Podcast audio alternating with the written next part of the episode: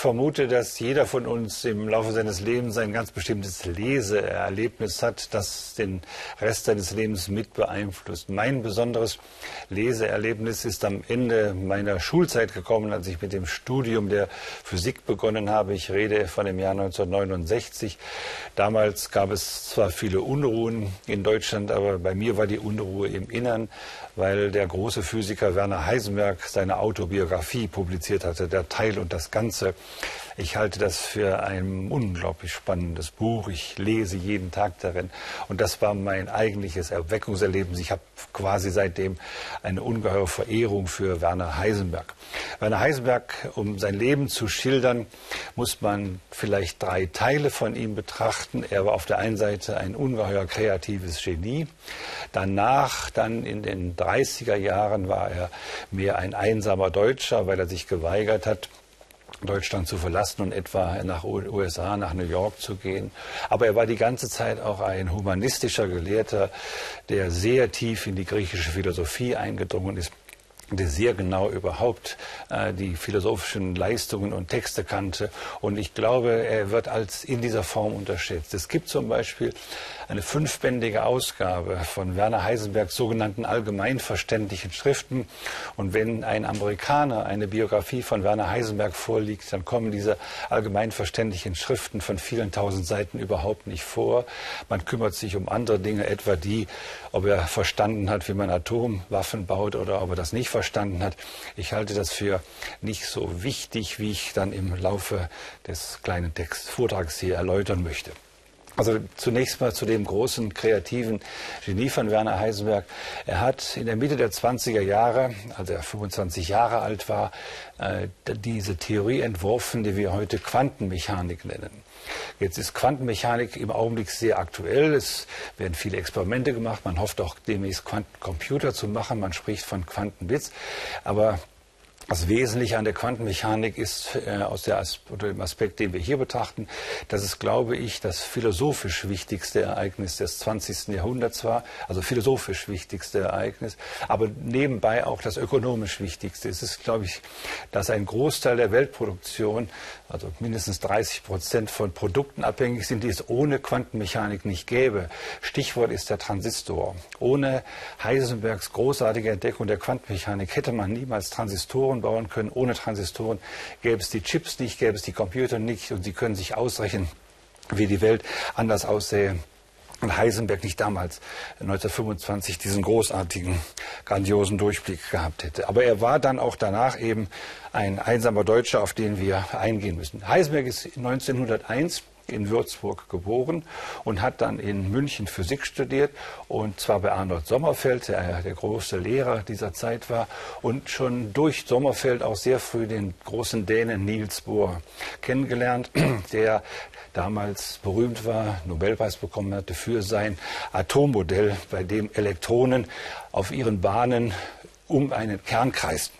Und Heisenberg war nur von vornherein klar, dass irgendwas an diesem Burschen Atommodell nicht stimmen konnte. Und er hat versucht, äh, daraus eine genauere äh, Theorie zu machen. Der, das Problem stand darin, dass in dem Atommodell die Elektronen schon auf festen Bahnen waren, die Elektronen feste Massen hatten und, das ist, und auch die Kerne Kernteilchen feste Massen hatten, aber dass man ja gerade das erklären wollte, nämlich woher die Masse, die Materie die ganze Struktur des Atoms kam. Das war in diesem, in diesem Modell von Bohr äh, nicht äh, vor, also war das schon vorgegeben und Heisenberg wollte das ableiten.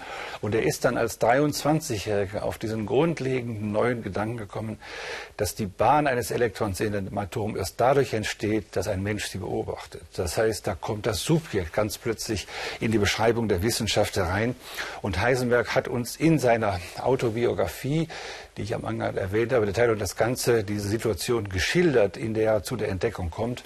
Und ich halte das für einen der wichtigsten äh, kreativen Prozesse im 20. Jahrhundert und er wird zu wenig beachtet. Denn was Heisenberg uns schildert, ist, dass die größte Entdeckung der Physik des 20. Jahrhunderts, damit die größte Entwicklung der Wissenschaft des 20. Jahrhunderts durch ein mystisches Erleben zustande kommt. Heisenberg ist als junger Mann in Göttingen. Er bekommt Heuschnupfen im Frühjahr 1925 und äh, rettet sich durch äh, einen Besuch der Insel Helgoland, weil da der Pollenflug äh, sozusagen nicht da vorhanden ist.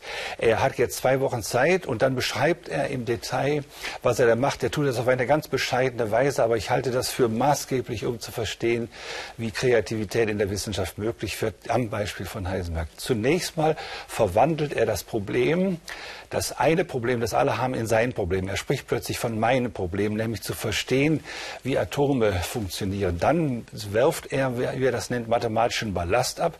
Man kann das auch nennen, er begeht eine Waschung, er reinigt sich, er wird alles los.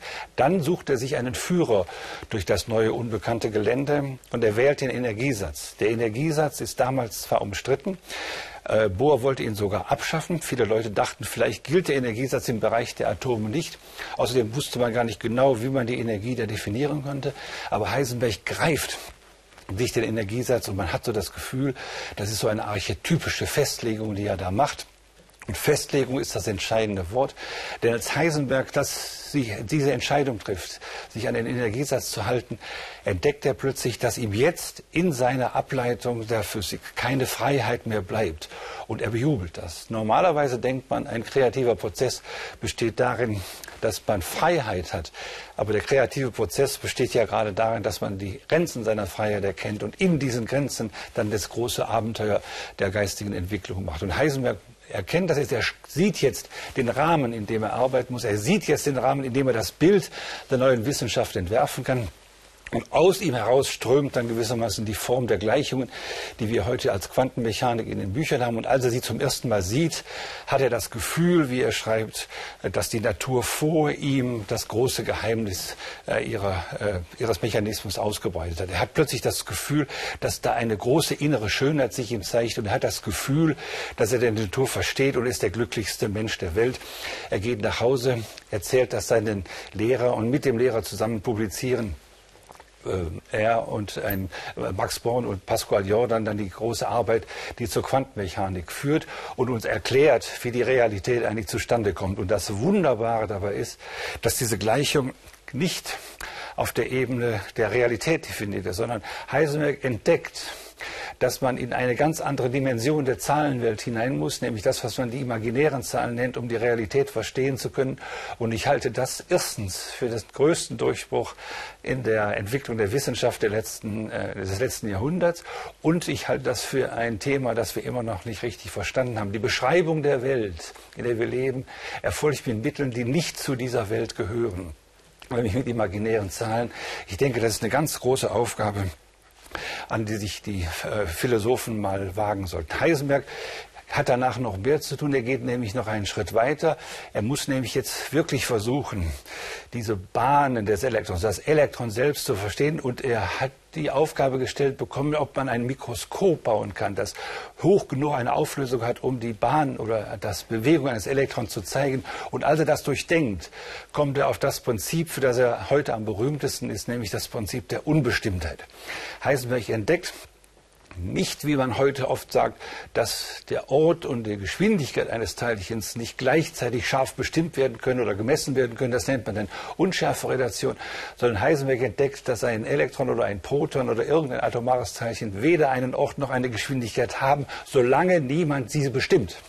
Das ist ja das Wort unbestimmt. So ein Elektron wird erst dann bestimmt, wenn jemand nachschaut. Das Elektron, solange niemand nachschaut, ist das Elektron unbestimmt. Es hat keinen Ort, es hat keine Geschwindigkeit. Warum auch? Warum sollte das Elektron sich auch darum kümmern? Es hat sozusagen seine Seinsweise, seine Daseinsweise. Es hat eine eigene Form von Wirklichkeit, die aber als Möglichkeit existiert, die wir dann dadurch zur Wirklichkeit machen, dass wir nachbessern. Das ist Heisenbergs großartige Entdeckung und ich glaube, dass er dadurch unsterblich sein wird und ich finde, das ist eine ungeheure äh, Leistung. Er, man sollte denken, dass jemand wie Heisenberg, der solche Entdeckungen und äh, Einsichten hat, natürlich auf den höchsten aller Lehrstühle gehoben wird, aber in Deutschland ist nicht die Zeit. Wir sind in der Zeit des Nationalsozialismus. Heisenberg wird als Formalist im Geiste Einsteins diffamiert, er wird als weißer Jude angeklagt und hat alle Mühen überhaupt äh, heil durch diese Zeit zu kommen. Und dann kommt natürlich das berühmte Jahr 1938, 39, in dem die Kernspaltung entdeckt wird und Heisenberg wird zum Leiter eines Uranvereins äh, ange, äh, angeheuert und er soll jetzt versuchen, äh, die äh, Idee einer Kernspaltung als Waffe umzusetzen. Er wird gewissermaßen damit beauftragt, eine Atombombe zu bauen. Und wir wissen ja, dass die Atombombe nicht in Deutschland gebaut worden ist, sondern in einer demokratisch, in einer Demokratie, nämlich in der Amerika, wo die demokratisch gewählten Kräfte, die Wissenschaftler gebeten haben, das für sie zu tun unter militärischer Aufsicht, was dann auch gelungen ist. Aber der, äh, das Wesentliche daran ist, dass Heisenberg natürlich äh, sicher sein will, dass äh, die Physiker sich vorher darüber einigen, dass sie die Atombombe nicht bauen wollen. Und es scheint, dass er sich deswegen extra in dem Jahr 1941 zu einem Gespräch nach Kopenhagen begeben hat, um mit Niels Bohr das zu besprechen. Es, es gibt keine Aufzeichnungen über dieses Gespräch von Niels Bohr im September 1941.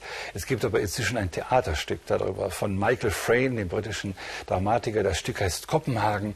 Und ich glaube, dass es äh, eine großartige Karriere für einen Wissenschaftler wie Heisenberg ist, dass er als äh, Bühnenfigur endet. Ich glaube, jeder sollte, der sich über die Frage, wie Wissenschaftler Verantwortung übernehmen können oder welche Rolle ihnen zukommt, wenn sie die einzigen sind, die etwas wissen, mit dem man aber äh, Verderben anrichten kann, dann sich verhalten müssen. Das kann man am besten in diesem Theaterstück Kopenhagen nachlesen, das ein Engländer geschrieben hat. Heisenberg wird da gerade nicht angeklagt, sich falsch verhalten zu haben, sondern er wird als jemand dargestellt, der sich vor allen Dingen um seine Familie kümmert, der begründet, warum er in Deutschland geblieben ist. Und ich finde, das sind ganz wichtige Sachen. Heisenberg, wie gesagt, ist sehr früh mit einer genialen Leistung aufgefallen. Er ist dadurch auch sehr früh Professor geworden, erst in Leipzig.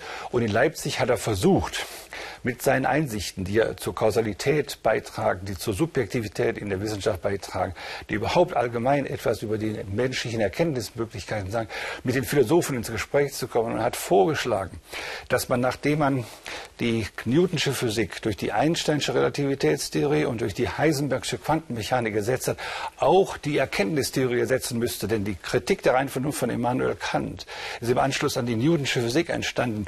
Und jetzt müsste im Anschluss an die Einsteinsche und Heisenbergsche Physik eine neue Kritik der reinen Vernunft geschrieben werden, in der man eben versucht, äh, genau zu unterscheiden, welches Wissen aus den Denkmöglichkeiten des Menschen entsteht und welches Wissen aus Denkerfahrungen besteht.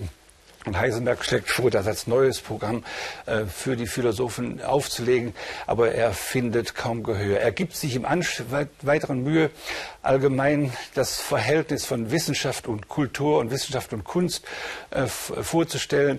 Er hält Vorträge über Goethes Farbenlehre und Newtons Farbenlehre.